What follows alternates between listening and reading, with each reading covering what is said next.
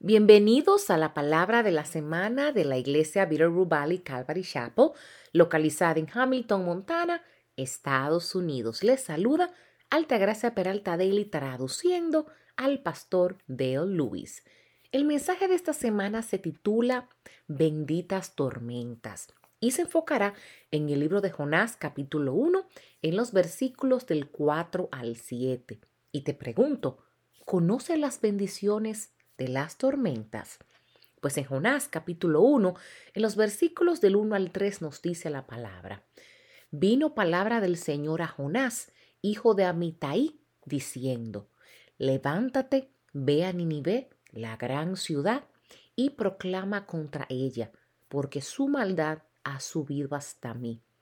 Pero Jonás se levantó para huir a Tarsis, lejos de la presencia del Señor.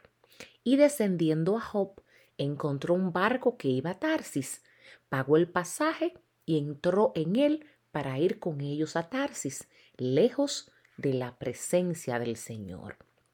En el libro clásico llamado Moby Dick, escrito por Germán Melville en 1851, hay una escena en la que un predicador está pronunciando un sermón a un grupo de marineros en el que recuerda el desafortunado viaje de Jonás.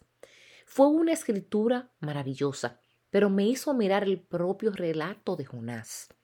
En el primer capítulo, dentro de los tres primeros versículos del libro de Jonás, vemos la respuesta de Jonás al llamado de Dios. ¿Qué hizo? Él huyó. Luego, en el versículo 4, notamos la respuesta de Dios a la desobediencia de Jonás. Una tormenta. Y vemos en Jonás capítulo 1, en los versículos del 4 al 7, dice la palabra de Dios. Y el Señor desató sobre el mar un fuerte viento, y hubo una tempestad tan grande en el mar que el barco estuvo a punto de romperse. Los marineros tuvieron miedo, y cada uno proclamaba a su Dios y arrojaron al mar la carga que estaba en el barco para aligerarlo.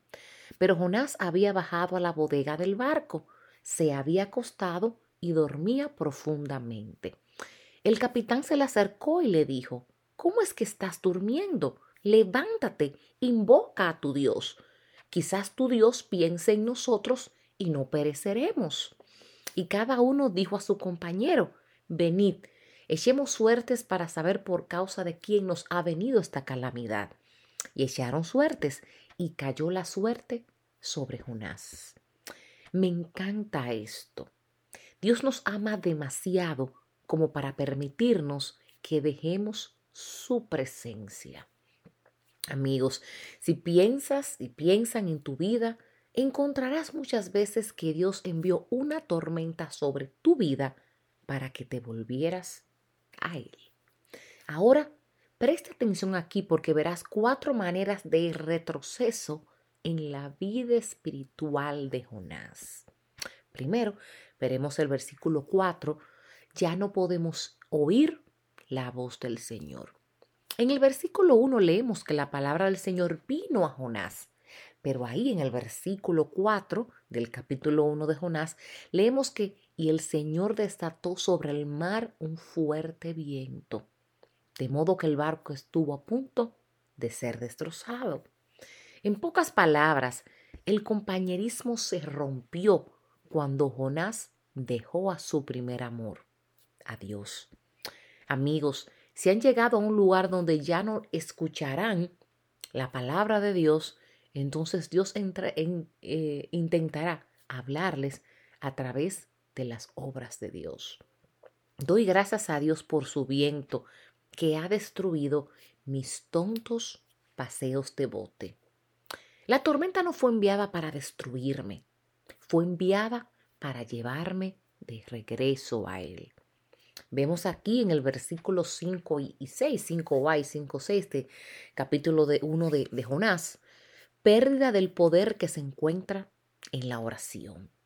Amigos, nuestro poder no proviene de nosotros, viene del Señor y de nuestra comunión con Él.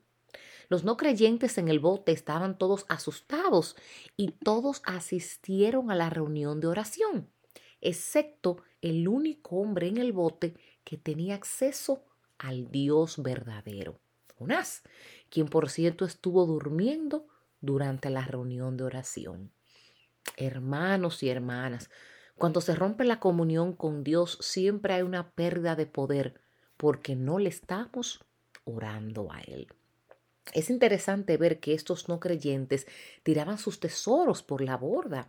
Y dice el versículo 5 que los marineros tuvieron miedo y cada uno clamaba a su Dios y arrojaron al mar la carga que estaba en el barco para aligerarlo. Los mares agitados de la vida siempre nos hacen reevaluar las cosas que atesoramos. ¿No es así? En el versículo 5b vemos que perdió su amor por los demás. Jonás dejó su primer amor, lo que le hizo perder su poder, lo que lo llevó a perder el amor por los demás. Estos marineros estaban aterrorizados, habían arrojado su tesoro, probado una religión sin valor y ahora buscaban la verdad. En Jonás capítulo 1, en el versículo 5b dice, pero Jonás había bajado a la bodega del barco, se había acostado y dormía profundamente. ¿Dónde estaba Jonás? Dormido. Jonás parece estar totalmente despreocupado por los demás, aunque según Jonás capítulo 1 en el versículo 12, él les dijo, tomadme y lanzadme al mar, y el mar se calmará en torno vuestro, porque yo sé que por mi causa ha venido esta gran tempestad sobre vosotros.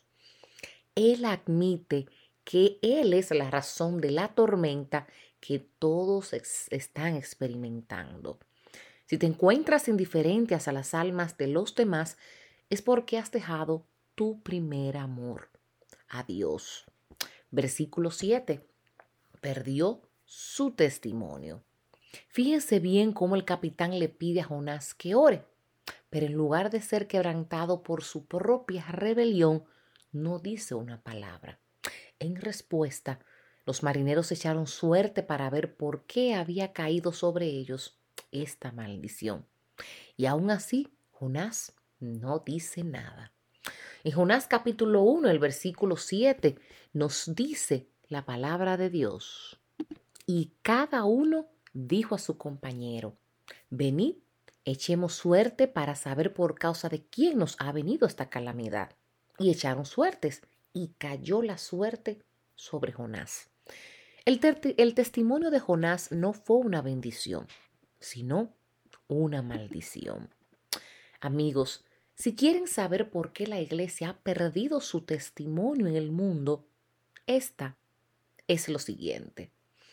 Han perdido primero el amor por los perdidos. Han perdido el poder de la oración. Y tercero, y todo esto es porque han dejado a su primer amor, a Dios. Oh Dios, Señor, envía un viento que nos lleve de regreso a ti. Este ha sido el Pastor Deo. Bendiciones. Para mayor información y recursos en español, por favor, visita nuestra página web www.bvcalvary.com en la sección Español. Si este mensaje ha sido de bendición para ti, compártelo con quien deseas que sea bendecido. Visita nuestro canal de YouTube, Vito Rubali Calvary Chapel. Y si necesitas que oremos por ti, por favor, envíanos un correo electrónico a oración y oramos para que tengas una maravillosa semana en el Señor.